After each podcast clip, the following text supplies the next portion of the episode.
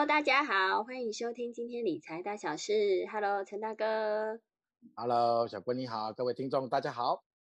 嗨，陈大哥，我真的是对您深感抱歉，刚刚聊的这么开心，居然没有录到音。是。你知道居家办公压力最大的是妈妈。对的，对的，这这一波确实是这样，没错。好啊，我们今天我昨天看到一个新闻啊，想要来请教陈大哥，这个某关谷银行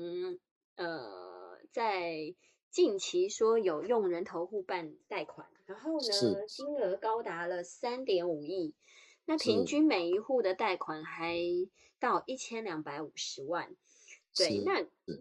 哎，我们觉得好奇怪，为什么他可以用人头户办贷款？然后，啊，对，那生贷户跟还款人不同，这个违法时间甚至长达四年六个月。嗯，陈大哥可以跟我们聊聊这个案子吗哈哈？OK，其实这样的一个案例啊，在这个业界呢，并不是什么特殊的案例啊。那这个其实它这个案例呢，是在过去是两千一五年的时候到二零一九年的这个中间的四年。发生的事情，发生的事情。那为什么过去会发生这样的事情呢？呃，举一个例来说，呃，比如说这个建商，他盖了一百户的房子，是，然后其中七十户呢，以每一平五十万卖掉，剩下的三十户的部分他还没有卖掉的情况之下，他又不愿意让整个呃房市的价格往下跌，那他又要取取回他的资金，也就是他必须。要透过这样的方式，他去找了人头来，然后把这三十个房子先过户到这个人头底下，然后来跟银行来做借款，来做借款之后呢，然后呃他的贷款部分就由建商来缴，所以就会变成了借款人与缴款人两者之间的不同。嗯，啊两者之间不同，其实这个在。呃，业界里面呢，算是一个不算是什么公开的秘密啦。那因为呃，以建商或者以这个银行的角度来讲，哦，嗯，建商能够透过这样的方式，先让房市保留在自己手上，可能将来房子上涨的时候，他在卖出的时候，他还有一波可以赚的空间啊。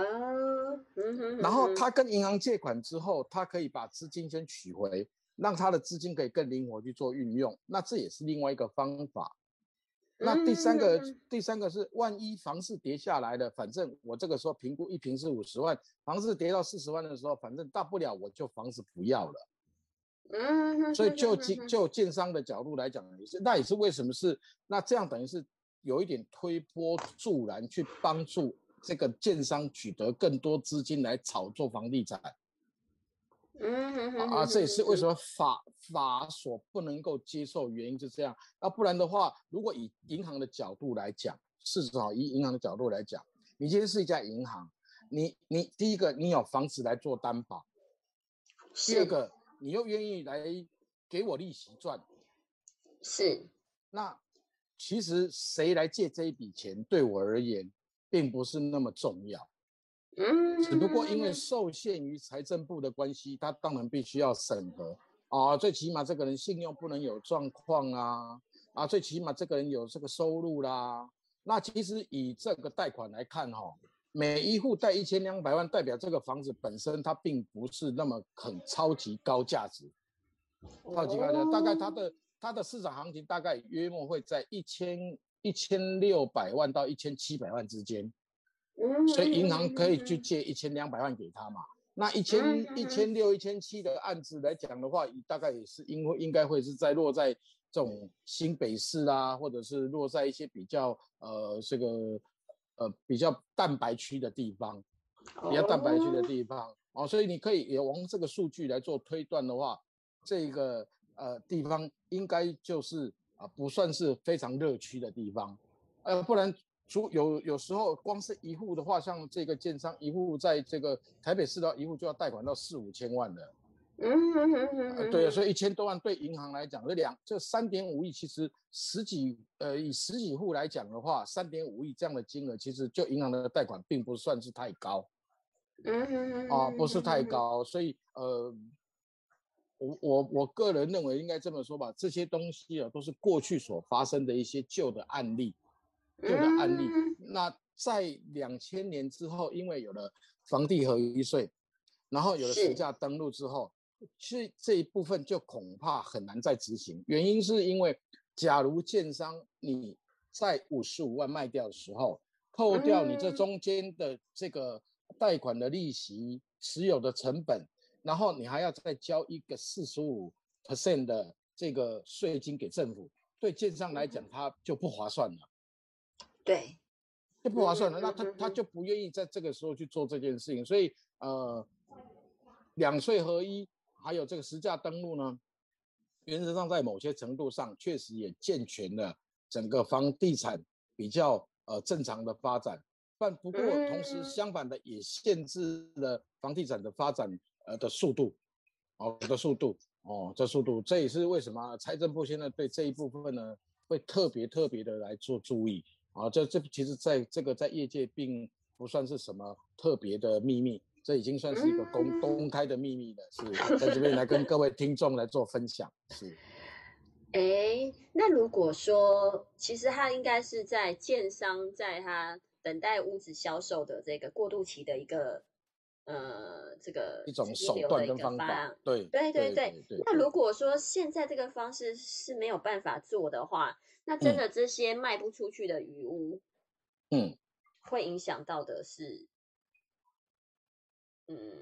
影响到的部分是肯定是会影，嗯，是肯定会影响到房价。也就是说，假如这三十户它一直都没有卖出去，情况势必它必须要降价。没错。对，会不会会降价？那会降价的情况之下，也就是说，这个时候才是真正要开始健全房市的时候，所以呃，并不是在这个时候会跌房价，因为这个时候都还是在热热热期当中，而且当以后的情况，它就会慢慢，如果房子卖不出去了，势必他要取回资金，他就一定要怎么样，要把房子降价来求售。那一旦他降价求售的情况之下，五十万降价求售，可能他卖了四十八万或者是四十五万。那它原始卖的五十万的房价就会开始往回跌，因为在实价登录上面会重新登录四十五万，而不是而不是像过去的五十万是基础盘，往上登录五十五万、六十万。那这样子的话，就推波助澜的整个房价上去。那也是按照这个逻辑来看的话，券商的房市啊，房价跌了，由五十万跌到四十五。五万，那么新房子都跌到四十五万了，旁边的周遭的就不可能由四十万涨到四十五万，就会四十万会往回跌到三十五万，因为全新的是四十五，接下来十年呢可能就变成三十五，嗯，哦，那在二十年呢可能变三十，这样整个房价才会往下回，所以呃，整个房市在往上推，其实呃，应该这么说吧，买家也怪不了别人，假如你不买的话，市场上就会出现供需比失调。建商自然就要降价，所以如果你想让房价跌下来，其实最好的方式就是不要买房。呃，是是，好，这个是我个人的见解，个人见解。啊，对，是，嗯，对，最后一句精髓，不要买房，那怎么办？那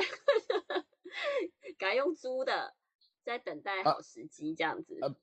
不过我刚刚说的也已经是来不及，因为不要买房呢，是指各位跟跟呃我们一般所谓的卡的终端来讲，中间的这个这个来讲，其实在在顶端的部分，他们早就已经拥有了很多房，所以他们买房再买房，买房再买房，对他们来讲已经不是太大，所以呃，就算我们不买，也必须要有人买，也，是要一个需求，对，所以还是会有人买来租给你，嗯，没有错。是没有错，是的尤其现在利率又很低，对啊，没错。对啊，我最近有听到七年宽限期的这样子的